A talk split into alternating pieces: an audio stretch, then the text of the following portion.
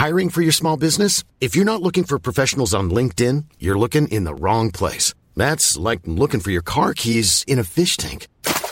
LinkedIn helps you hire professionals you can't find anywhere else, even those who aren't actively searching for a new job but might be open to the perfect role. In a given month, over 70% of LinkedIn users don't even visit other leading job sites. So start looking in the right place. With LinkedIn, you can hire professionals like a professional. Post your free job on linkedin.com slash people today. Ready to pop the question? The jewelers at BlueNile.com have got sparkle down to a science with beautiful lab-grown diamonds worthy of your most brilliant moments. Their lab-grown diamonds are independently graded and guaranteed identical to natural diamonds, and they're ready to ship to your door. Go to BlueNile.com and use promo code LISTEN to get $50 off your purchase of $500 or more. That's code LISTEN at BlueNile.com for $50 off. BlueNile.com code LISTEN.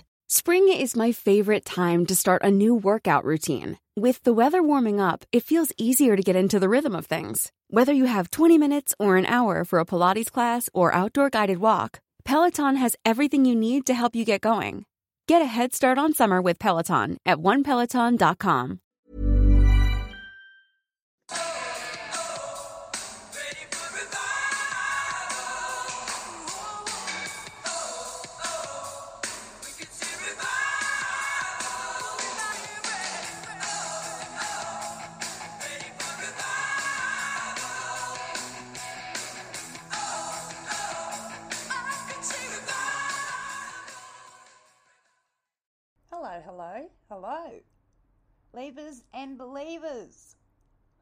Welcome to Leaving Hillsong. First timers and all the regulars. Thank you so much for joining us today. My name's Tanya, and this is part two of The Closer I Get to God with Devan and Hubert, who we left at the end of part one. He was pretty down and out and downtrodden and been chucked out of church and uh, found his way down to the uh, dens of iniquity, as we discussed. So he found his way out. And uh, Drapps and I, who had been running Pride Month last year, continue on with kind of talking about all different ways of recovering from some of those kinds of experiences and where D has ended up with them, what he thinks God is all about and being gay too, and how those things coexist for him. Again, there is a language warning. He kind of, you know what I mean, he settles in here and he gets a little bit more uh, relaxed, shall we say. So cover the kids' ears or whatever you want to do. I'll put out a censored version of this very soon. But this is such a broad and rich conversation from three different time zones. We had Drapps in the UK and D is in Louisiana. I'm in Sydney we managed to make it happen. So I hope you enjoy the questions and the more questions and the uh, variety of answers that came out of this. Grab your snacks, kick back, and enjoy the Closer I Get to God Part 2 with D. Vannon Hubert. The business of trying to fill that void in very negative ways. I didn't Yeah. realize that a void hated. And so I should have gone and gotten me some psychological therapy and just found a gay affirming church. I didn't know Mhm. gay affirming churches existed. So I went to the one place that I knew I wouldn't be judged, which was the gay club. So I just hung out more in the streets because I was like, I reason, well, I know if I go to this gay bar, they're not going to kick me out. Yeah. So, but they will at church. So I'm going to go where I know I'm not going to be rejected. And the church is a place of rejection. And I was angry and I was bitter. And it was just weird because I had been in church all my life. I had to be 20, 25, 26 when this happened and suddenly have all this free time on my hands. I didn't know what Sunday fun day was because I was in church every Sunday. Yeah. And so now I'm like the gay bars are open on Sunday. And I'm sounding so damn naive. I'm like, why are y'all open on Sundays? I had no idea it was like a whole thing. So, Wow. I mean, it, it's so ironic, isn't it, that that like you're not supposed to go to these terrible places, but they're the places of acceptance when home doesn't accept you. I mean, where are you going to go? Just Oh my god! When I was homeless, it was easier for me to go and find the food at a like a drug trap house than it would have been for me to go to a church because you don't have paperwork and all of this red tape to go through, and it's not Yeah. who you know. And all of this. If I needed food from Lakewood, I wouldn't know who to ask there. You know, it's just not that sort of churches just don't do practical shit yeah. like that a lot of times. As I say, the, the further I get away from church, the closer I get to God. Wow. This is, I mean, and that's one of the, uh, the obviously there's bad things and good things, but one of the really good things about the gay community is that there are opportunities to, you know, to open homes up to each other and things like that. Like in some of your stories, obviously it has bad effects as well, but you know, we long to have a LGBT community that can be a healthy place for everyone to come and you know Yeah. spend time together and I mean, when I ran away, that's where I ran to, and that's who kind of Mhm. accepted me at face value and didn't didn't have like a list of are, are you a, you know are you permitted entry um, Mhm. based on these answers. It was just like, yeah, I mean, it's not just for LGBT. It's a it's incredible. I got incredible acceptance when I ran out into the big bad world, and I will never forget it. It's beautiful. So, all right. So then you're in the uh, dens of iniquity, and then um, then what happens? Well, I start I started experimenting with drugs because of getting kicked out of Lakewood. So I I mean it's my choice what I did, but I know looking back that I accepted that ecstasy pill from that guy as an act of rebellion because I Mhm, had been being mhm. off of drugs all my life. I was damn near 30 years old before I took my first drug. I mean, if I was going to be into Mhm. them, I would have been into them by then. But when you are hurt and I carried that anger for years and I didn't. It's only like maybe last year, really, I started to get over it. Now, this happened when I was like 25, 26. And like I said, I'm about to be 40. So it's taken me the better part of 15 years to really come to terms and peace with what happened at Lakewood. And that's why I tell people don't get bitter. That shit is not going to help you because I've done it. Mm-hmm. And so I took that drug from him and it just went from there. It made me feel good. And I didn't know that it was causing me to forget that pain that happened, you know, there. And then so I started doing ecstasy like every night because it felt good and I didn't want to let that good feeling go. So from the outside looking in, people may judge a drug user being like, well, they just want to get high all the time. Well, sometimes we're trying to escape worse pain. And I wonder as well, like how conditioned Christians are, especially when they're raised in it, to like go for big highs and then have big come downs. And it, it's kind of part of the church, like physical experience in Pentecostal churches. It's not too far away. Oh, churches are very addictive, very addictive. You know, there's no excuse for somebody like me having to been at church four or five damn nights a week. You know, there's, there's such a thing as being over churched. Yeah. You don't need damn church. but you're seeking that euphoria again you're seeking that you know the connection and you know there's a lot of connection amongst drug takers as well and again you know how realistic those bonds are i don't you know we don't know but uh It's no different in the church though. So yeah, so out on the streets in the homeless world and the drug dealing world, there is community and there is family. Some of it's trustworthy, some Yeah. of it's fake as hell, but Yeah. it's no damn different. Because for all those years that I spent volunteering at Lakewood, when they dismissed me, not one motherfucker called me to see what happened, what was going on. Hell, even on the streets, when you're homeless, if you don't show up for a few days, they come looking to be sure you're okay with the Yeah. church people. Mhm. yeah no it's i mean it's something we've you know talked about a bit is uh, the more people are in poverty the more they'll share and you know we wonder if the churches prey on that giving spirit as well when they uh, open up in kind of lower socioeconomic places.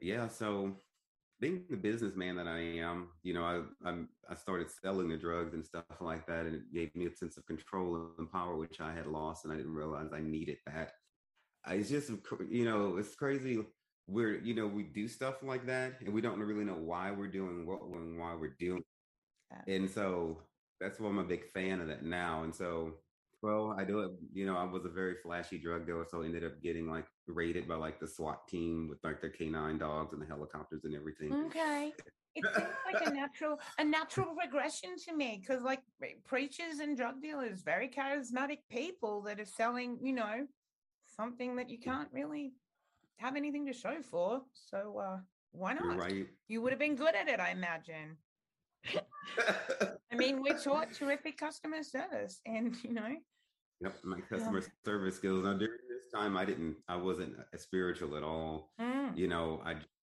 I just, I just was angry the whole damn time. You know, I Mhm. was doing all that, but I wasn't happy.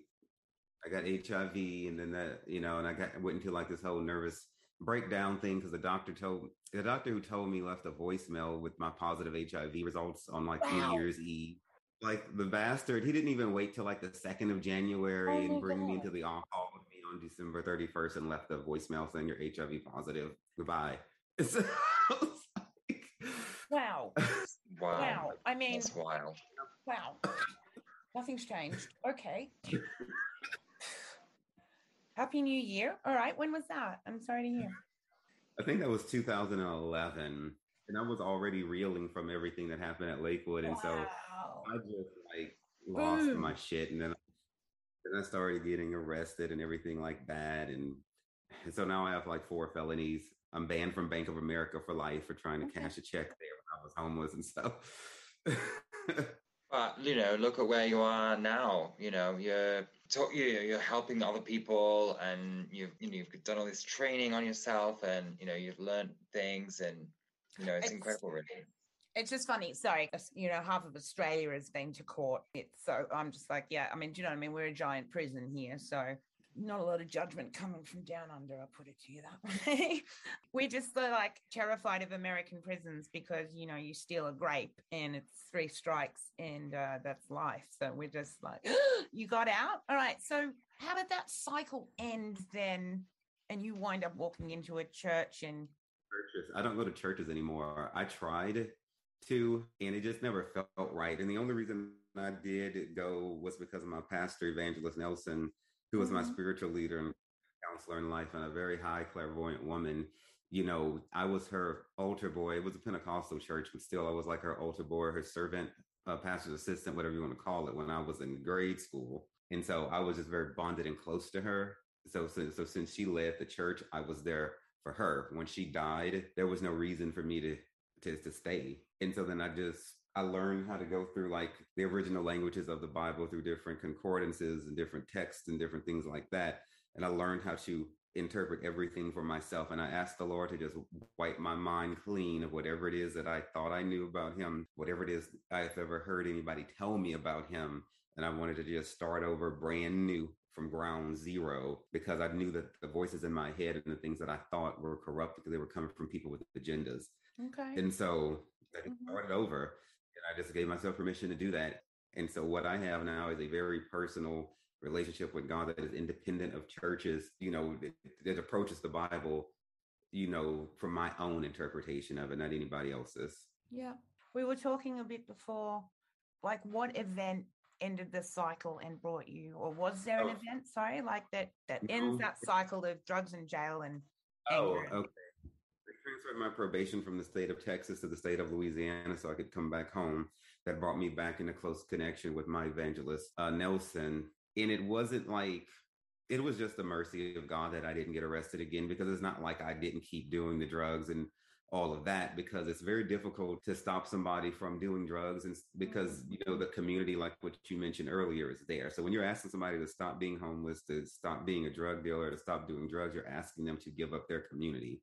It's like asking anybody to leave your church mm-hmm. leave your job you know whether or not you think it's a good life or not it doesn't matter. You know there's there's love out there on those streets enough and so it wasn't easy. You know, I had an apartment and everything like that, but I would still leave it and go walk down the street to talk to homeless people because I related with them better. And it took years for my mind to be reconditioned and for me to believe that I was a part of whatever the fuck normal society is Yeah. supposed to Yeah. be. But I was on probation for like five, six years, you know, and so it took years. Uh, and it was just my evangelist was praying for me and interceding and keeping me spiritually, you know, from keeping me through her spiritual intervention from going back to jail, but I did bad shit. It was just like a gradual thing. So I did less drugs over the years, kind of like a harm reduction thing, although I didn't know that that's what it was called. Yep. And then eventually I got to a point where I was like, okay, I'm ready to like stop. I took a trip to Miami, did way too much ecstasy and ended up with like the flu for like a month. And I was like, okay, I didn't even inject anything and I'm this sick. So maybe it's time to stop. So that was the most cataclysmic thing. After that, I got like a sponsor in the Crystal Meth Anonymous program. So that, that was when I really started to try and wrestle with it. The hypnotherapy is what keeps me off of drugs, though. I see a hypnotherapist once a month for that. I again, I just wonder like that balance between hypnotherapy, self hypnosis, meditation, prayer, all those kinds of things. I don't think there's answers necessarily to all that. It's just interesting. Yeah. So, I mean, now you're drug free and in a long term relationship. Yeah. Um, um, yeah, I mean, you just got back from Pride in New Orleans on Saturday night. How was that? Know, it was intoxicating. You know, I'm not I'm not like the type of drug free person that doesn't drink alcohol. I'm like, no, Mm-hmm. you know, I'm gonna have my wines. So it was a turn up, and it's always nice. I don't know if you've ever been to New Orleans, but just the spirit of that city in and of itself is very liberating. Like you can be in the worst mood ever, and as soon as your foot steps foot on Bourbon Street, breweries like just leave. That's very cool. What kind of changes, I mean, if anything, did you see? Bourbon Street is filthy, but you know, in the best way. So the French Quarter, which is where Bourbon Street is, is terribly dirty. Like every morning, the street sweepers, these big machines have to come through there and clean it all out. So you're gonna have like just beer and all kinds of piss and vomit and beads everywhere. It sounds terrible, but we keep going back for it anyway. And so like we used to have the same with Mardi Gras. I mean, it's it's become so commercialized. But you know, our Mardi Gras started Sydney Gay and Lesbian Mardi Gras started after after the Stonewall protests, and it started as like this protest march, seventy eight. So, There's always this combination of like protest and celebration, and like I feel like we've maybe lost that a little bit. Like lately, like we can protest yeah. a lot. We love to protest, but it's can be hard for people to get back into that celebration side as well. I don't know. Maybe that's just me. what was it like in the UK in the last month? I mean, anything exciting?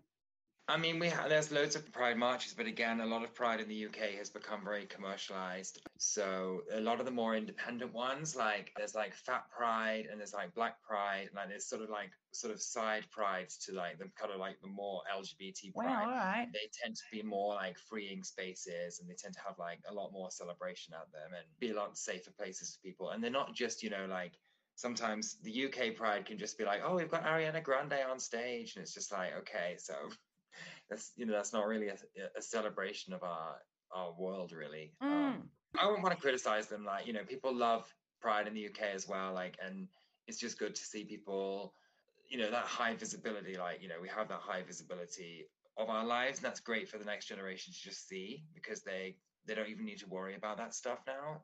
yeah i think the protest and the pride and the celebration used to be all one big thing so these people were arrested in sydney at the first you know protest and then it became like a march and it was all very stompy up the street really really changed What I what I do love that I see, I'm seeing a lot of like straight, like heterosexual, say like bars and restaurants now do Mhm. like drag shows and stuff like that. Mhm. I don't happening all over the world, but I appreciate the way the straight community is standing in solidarity with us in the in the ways that they can. Mhm.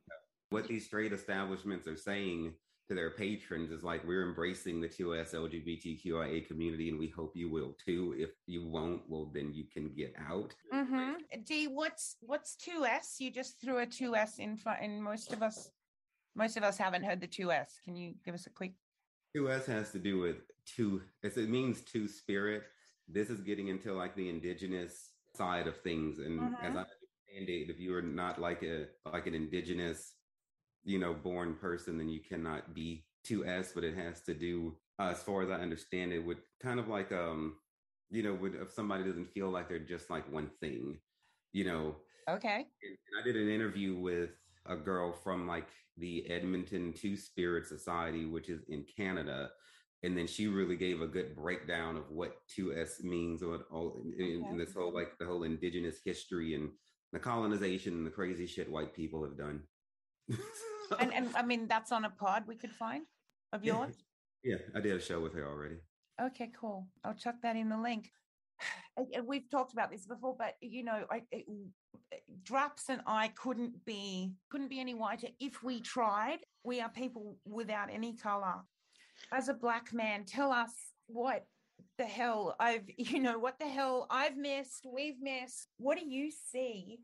It- we were talking about privilege and look i mean dee we, we talked about this at the start of the month. I was asking you to have a, a listen to the pods and see what you think.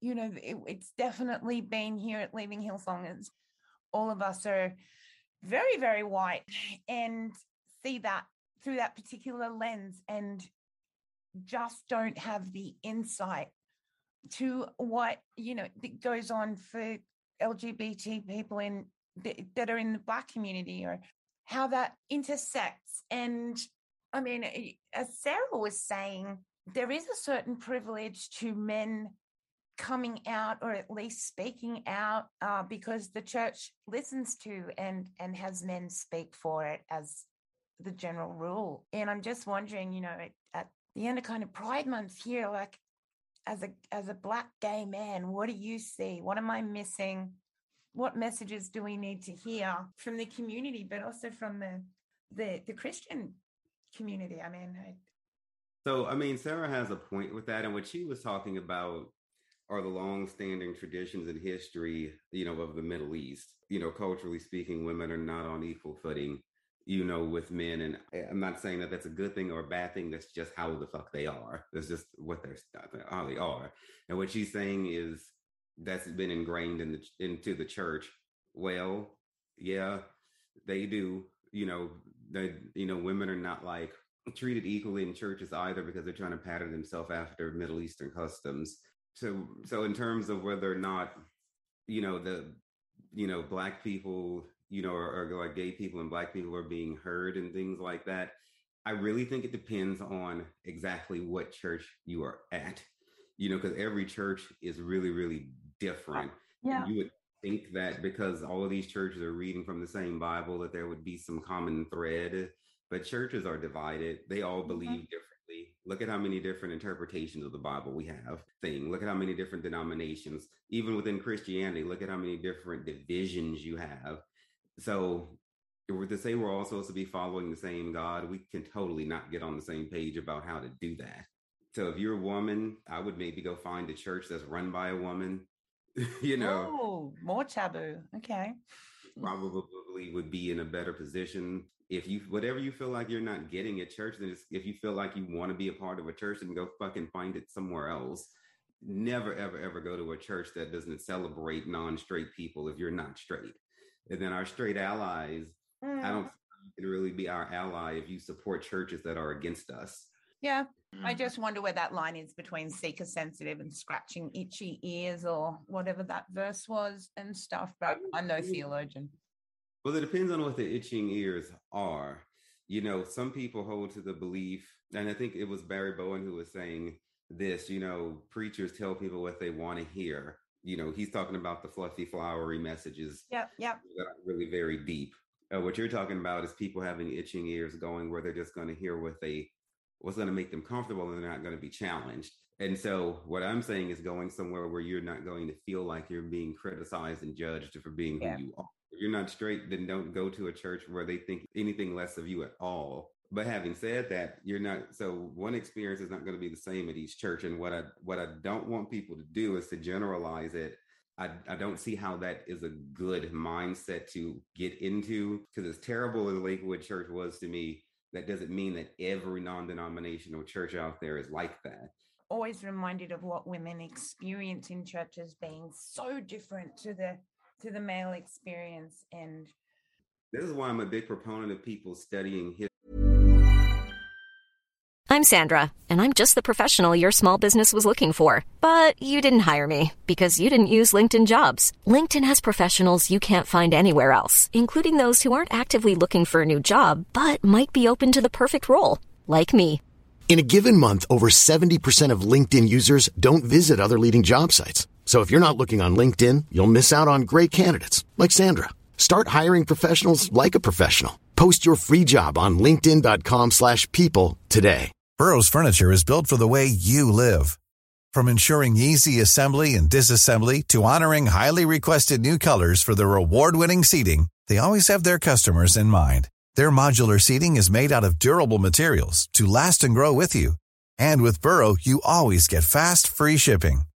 Get up to 60% off during Burrow's Memorial Day sale at burrow.com slash ACAST. That's burrow.com slash ACAST. burrow.com slash ACAST. For themselves. You shouldn't be going to a church relying on the guy on stage to know more than you. He doesn't. You can read the same shit he can.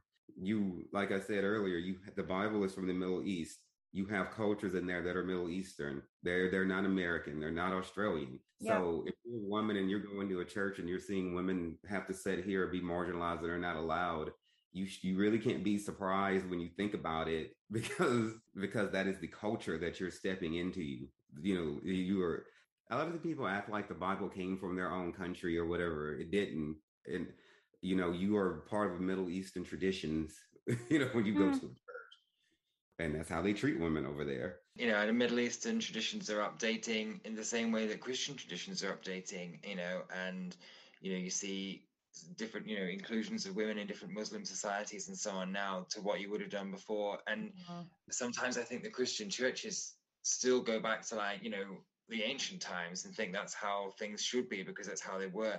Whereas I think, you know, the you know, all of society and all of these traditions are always changing and always updating and always like finding new ways to be more inclusive and to to kind of draw everybody in to to celebrate you know to celebrate what makes us human and also what connects us with each other and what connects us with god in the instance of you know church and religion and they do so selectively matt like you know they totally cherry pick you know which is what sarah was Yeah. saying i totally agree with her on Mhm. that they totally cherry pick what works for them and what doesn't it is literally impossible to act like we're all in the middle east 2000 years ago we wouldn't be Mhm. eating all this shit. Mhm. we couldn't go anywhere if you're going to follow all the rules so so if you if you can't if you're not going to do every damn thing that was done back then then Um, you agree of picking the few things that you want to do and by that logic, there should be no women preachers or co-pastors or nothing like that because women didn't speak, you know, back then. There's no, you know, there are no women apostles or nothing like that. You know, if I applied the church's logic, so you know, the way that I was hearing Joel Osteen say in an interview, he was like, "There's no examples of gay marriage, so I won't marry people." Well, there's also no examples of women running churches, you know. So it's just, it's just what, what just, they just do whatever the fuck they want to do. yeah they definitely do i mean if i had a dollar for every time a church that does not welcome gay people encourages people to go work on sundays or runs a coffee shop or runs the store on sundays like yeah. honestly i can't even i'd be a millionaire you've kind of removed the church's narrative from your own Christianity. Am I heading in the right direction, Dee? the perfect way to say it. Beautiful. All right. And how do people kind of do that for themselves? I mean, how do you know what's what? I mean, it was just interesting listening to you talk about choosing churches, like almost like it's a food court, like it's so difficult for people to up and move and relate and trust and start again and invest or there's a lot there but it's it's a terrific attitude people have to invest in a place where they feel it's absolutely right not because for any other reason or they get told or yeah how do people kind of have that individuality for them for themselves how do you kind of nurture Well, that It's a good thing that knowledge is now at our fingertips. You know, I grew up in a time where you couldn't just Google, you know, different perspectives on scriptures. You had to get have like a thick concordance book, which I have, and only the pastors had those then. So if you Mhm. find out the way something was said in Greek or in Hebrew or Aramaic, you had to wait for the guy on stage to tell you, where you can ask Siri. You know, now if you if you really want to know. So how does someone become an independent Christian apart from the church? Mhm. the first thing to do is to evaluate yourself and find out why you feel like you need church in the first place. So it's like you were raised that way, someone else told you that, probably. And then why, what do you fear would happen if you would leave? Do you think you're going to burn up and go to hell? Do you think, you know, I'm getting back to motives now. Why are you doing what you're doing in the first place? Okay. And so, who is God to you? Are you really going to church for God? Or are you going for the baked apple pie on Sundays? You know, you know, we you really we got to get the motive. So if you decide you want to get on that path, then you start alone. Your private time with God should be the most important time with you anyway. And then these churches make it seem like we're going to do this worship, and you, I feel so close to God during worship. You should feel closer to Him when you're by yourself. You know, because when the Lord appears to people, usually for me personally, and then when you read the Hebrew text, they're not usually in the middle of a congregation. You know, a lot of times they're out in fields and shit, you know, and by themselves. yeah It's always a Tuesday afternoon when you least expect it, as I say. But I, I mean, I'm just wondering because we relied for so long on these institutions to kind of decide who and what and where God was. Stepping away from that, how do you know how to decide? I mean, hypnosis, meditation, the voice of God. How do how do people? I mean, I know it's so incredibly personal and subjective. It's yeah. just such an interesting take. And I think that it's beautiful because it is so personal and subjective. Because not everybody, no, no two people are going to have the exact same relationship. Yeah, of course. And so, and so, I love that about it, which is, I'm, I'm actually going to write like kind of like a one page outline course, free course thing that I'm going to put on my website. It's going to be like, okay, okay if you're considering an alone walk with God, here are these scriptures to start with. Uh, so we're going to do some praying, maybe some fasting, maybe some meditation. Here's where this comes from historically. Here's how it applies today. But even with that, and I'm not going to go further than a page on it because I don't want people to feel, to be, feel like that they're relying on me to tell them. I'm trying to guide you oh, yeah. personal God so that you know, okay, okay. So for me, every morning that I wake up, I either pray or read a scripture or something like that. I might fast a few days a week if I'm trying to to do a specific thing. If I get confused about a text, then I'll go look up what it means in Hebrew or Greek or Aramaic or something like that and study it. It's it's like dating God, whatever it is that you do. If you want to sing him a song in private, you know, read a book on spirituality, you know, whatever the case may be, this is how you begin to get to know God at some point he's going to come and meet you because you're reaching for him so he's going to reach back and then he's going to reveal himself to you in a way that you know it's you. You know it's a two-way thing here. You know he we're reaching for him but he's going to reach for us. And then the, the relationship is going to evolve into whatever it is that god wants it to be with each individual person. And that, that, is something that i cannot tell you what it's going to be. Yeah it's it's quite a postmodern perspective as well. It's like everyone's of course going to have their own everyone's going to have their own bias. And your story is quite a story of hope, isn't it? I mean, redemption and kind of hanging on in there for a better tomorrow, really, isn't it? I mean, you've overcome so much. I think so. I'm very glad that I got kicked out of church because it's the best thing that ever happened to me. I had made a God out of church, out of going to church, and out of preachers and worship leaders, and uh-huh. I didn't uh-huh. realize that I had. I wasn't spiritually mature just because I was doing all that volunteering and stuff. I wasn't because if I was spiritually mature when they kicked me out, I wouldn't have let that put a division between me and God. Kind of kept you at that milk level, yeah. Because see, when you're in churches, they're going to keep you at a certain level under your foot. They're not really trying to grow you because church is like a school, and like any school, you should graduate at some point. You mm. shouldn't to be going back to them. But if they do that, then they're not going to have their cash flow and their agenda is going to be all fucked up. And so those churches are not interested in growing you. So like, so I started writing music intensely when I was a part of the worship experience at Lakewood. And so God gives me music in my dreams and then I write them out. And so I went to the choir pastor when I had that first song, that first full song come to me because I didn't know the music industry is a whole other beast to try to navigate. So I'm like, what do I do with this? I wasn't asking him to put me on the next Lakewood album or anything like that. I just needed some direction. Okay, this is where you can go to get it copywritten. This is how you get sheet music, you know, something. You know, he never really replied to me. He would he wouldn't get back to me. So so it's okay to sing behind Cindy Cruse, Ratcliff, or Dar- and Darlene Zschech, whoever they have on stage you know, we can do that. We can support you. But if some one of the little lowly choir members comes with a song, then you can't do anything with that. You don't want to hear any of this. Mm-hmm. you know. what happened to the song? What happened to your music? I called my evangelist Nelson to ask her, and she just said just to rec- just to hold them. Because the thing about God, if He's going to give you something, that's one thing. Then when He's ready, He will tell you what to do with it. See, we have a tendency to go running off, wanting to do too much too quick, and I, that's how I can be. And so she just basically told me to chill, calm, come back, and you know, and wait. And so I've just been recording this, the songs for years. I have all kinds of music just saved up for when that day comes. But my but my point is that those churches get out there and they're like, we're here to support you. We want everyone to grow as long as you're not going to fuck up their agenda. Yeah yeah that's such a good point because then as each of us do go out into the world for one reason or another and if it's sudden the coping skills are just not there. The, the life skills are just not there. Used to being told what to do and i get it. So it's like being in the military how I was and having everything so orchestrated. Getting out, it's a hard transition, but it's a necessary transition. You know, nobody's saying it's going to be easy. The question to ask yourself is, is why are you so damn dependent on the church? They've got you.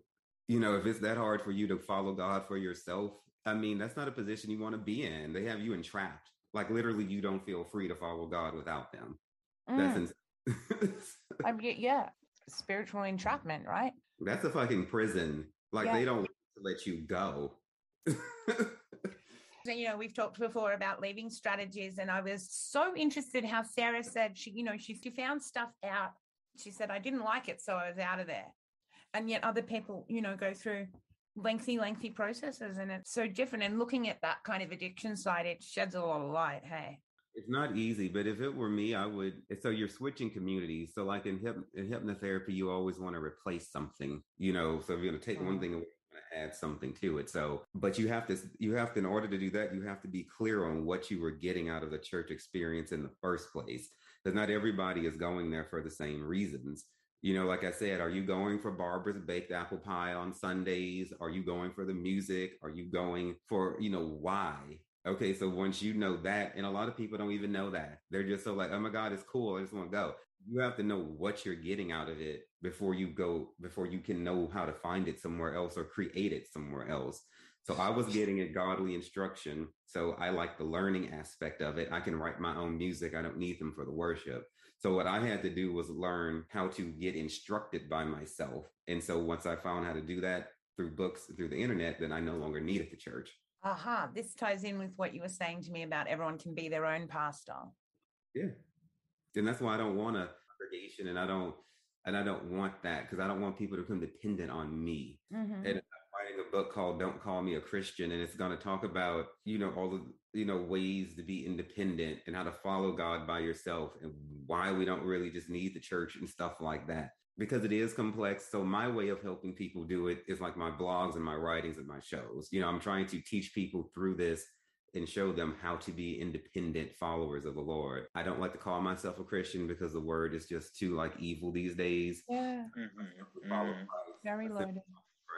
And there are people who want to fight for the term Christian, but from the beginning, we did we never needed that. Jesus wasn't even a Christian. Right. And I watch these Hillsong pastors, and it really is all about this word church. It's, you know, building the church, praying for the church, elevating the church, so the church can do God's work, but it seems to be that's all secondary to church, church, church. And it's it's very deliberate language and can say a lot more why now. That, that's one of the things I don't like about these pre-written sermons that a lot of churches do. Like the preachers who raised me, they never did that. They just simply got up, read a few yeah. scriptures, and then preached for three hours. Yeah. These people can't even preach for 20, 30 minutes without it being like written in advance and reviewed. So what that does is create an opportunity for them to put in keywords that they know are going to hypnotize people and stuff like that. You know, you can tailor the word language exactly how you want it to be to mindfuck people when you have that much time to practice it and rehearse it. I mean, again, you seek some kind of level of deliberate, you know, they're doing deliberate hypnotic things to people. And I'm just cognizant of the subconscious influence of everything. You know, say like in marketing, repeat marketing, they show you the mm. same person mm. back back. It may seem like a waste. Okay, you just saw the commercial, but if they keep hitting you with that same commercial, is going to make an imprint on you whether you wanted to or not. Because everything that we come across in life influences us in some type of way. And so, in a conversation, if you raise your voice tone, certain pitches and stuff like that, it has a different effect on somebody. And so, if I say, hey, that's different if I say, hey, versus hey, you know. Yeah. But if somebody yeah manipulate that right, you can totally, you know, get get the best of somebody and they won't even realize you're doing it. We all know the, how to influence people, hey, in different ways to persuade them to do what we want. I guess we just don't all do it from the, you know, claiming the direction of God, and that's the big difference. Anybody can claim God. I think Vladimir Putin even said this war he's raging against Ukraine is in the name of God. Oh. Anybody can run out and say what they want, but these churches have their own agenda like you're saying, like it's really all about the church and the, the family that runs the church. The last time that I was at Lakewood, I went there, you know, filming a part of my docu series. That's the only reason I went there, not not for any reason, but to snoop and get just to get the, you know. And so I walk in there and they have pictures of like the Osteen family, Joel, Victoria, and their two children plastered all over the walls on the inside. And I was like, okay, so they're basically reminding everyone of whose house this really is you could have put pictures of I don't know God across, you know, the people, the congregation, you know, you but you want to put pictures pictures of people who are already on TV all the damn time. Yeah, yeah. Anyway, I'm like, now they're gonna stand up there and be like, oh, this is the Lakewood legacy, and we love you because you made it that. But I'm all like, no, what I see is the reinforcement of you know, this is how a crime boss would do shit. I want you to know who's in charge here, and it's us, and it's not you. so, thousand percent, a thousand percent. I feel like that comes up a lot in the Leaving Hillsong podcasts. Oh, Crime families and all of the money and all of the power. It just seems to be a recurring theme. Funny that. You know, the thing about Pride Month and thing about the, the sort of the LGBT the, the LGBTQI story is that you have to find those things that give you joy in life and mm-hmm. go after them and know that that is you know is is who you are and what you are. And you know and that's truth whether you're inside that community or not inside that community you can find the things in your life that are so important to you and make you who you are you know. That, that's what i take from pride month. Mm, beautiful.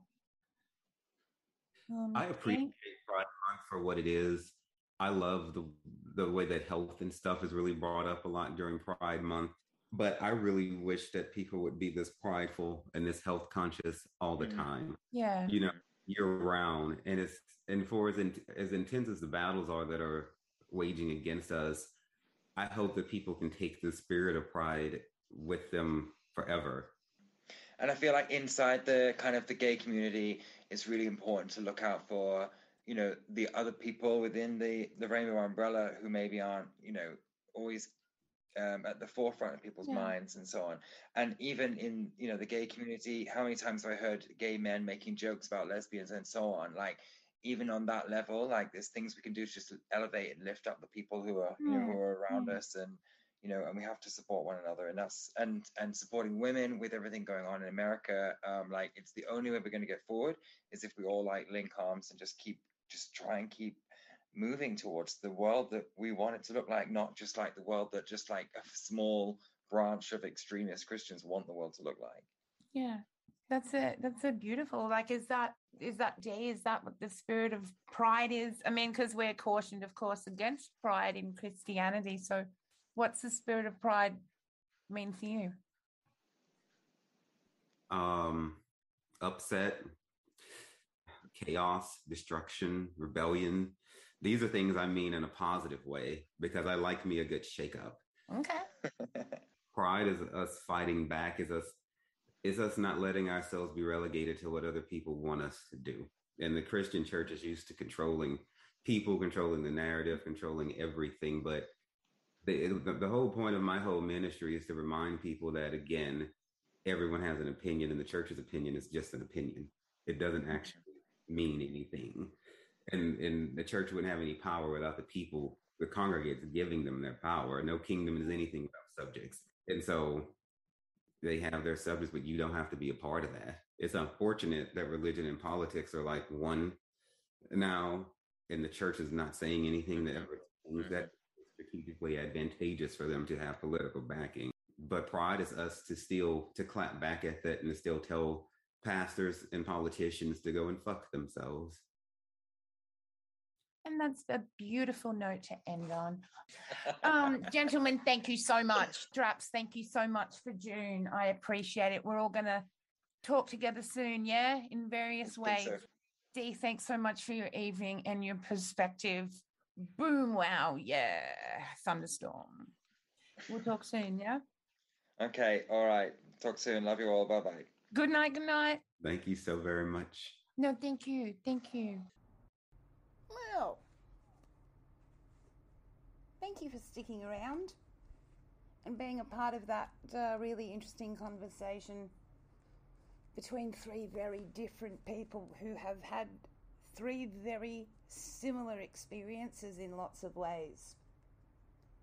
And isn't that what pride is all about? Something heartwarming like that. So, thank you so much for your support and for tuning in and being a part of this community. You are so, so appreciated. Don't forget to like and subscribe and share. And if you're having any problems accessing this pod since the big old move of platforms, please let me know. We'll see what we can do. Everything should be running smoothly, but you know, just lots more content coming up as soon as I can figure out all the technicalities. Won't be long though, and I'm really excited about that because there's some really special stuff coming up. No, I won't hint just yet. We'll hang around and see if you feel like supporting us here. Us, I mean me and the cats. Drop on by the Patreon, please, or the PayPal for Leaving Hillsong. You can support us there. Do send in your questions, your feedback, your messages, your reactions. It's also so important to contribute to what's going on here. You can find Evanen at the Sex, Drugs and Jesus podcast and website. He's got a docu series. He's got all kind of content and merchandise and like just it's a beautiful website. Go check him out. He's a great, great supporter of this show, and I'd love for you to drop by and say hi to him there at his. Thanks for your time, your support, your likes, your subscribes. Stay tuned on social media. Keep up to date. Keep on being kind to yourself. Keep on being kind to people just in spite of them. And keep leaving Hillsong. We'll talk soon. Bye.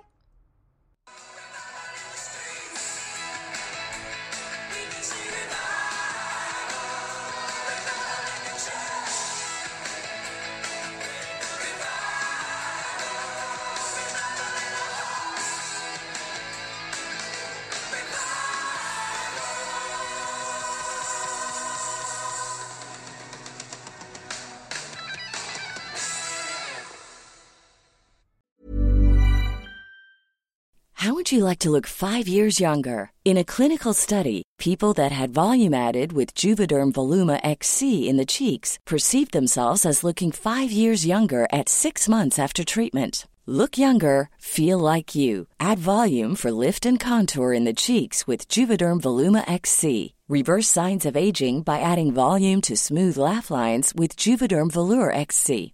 For important safety information and to find a licensed specialist, visit juvederm.com. That's J U V E D E R M.com. Not for people with severe allergic reactions, allergies to lidocaine, or the proteins used in Juvederm. Common side effects include injection site redness, swelling, pain, tenderness, firmness, lumps, bumps, bruising, discoloration, or itching. There's a risk of unintentional injection into a blood vessel, which can cause vision abnormalities, blindness, stroke, temporary scabs, or scarring. Talk to a licensed specialist to find out if it's right for you.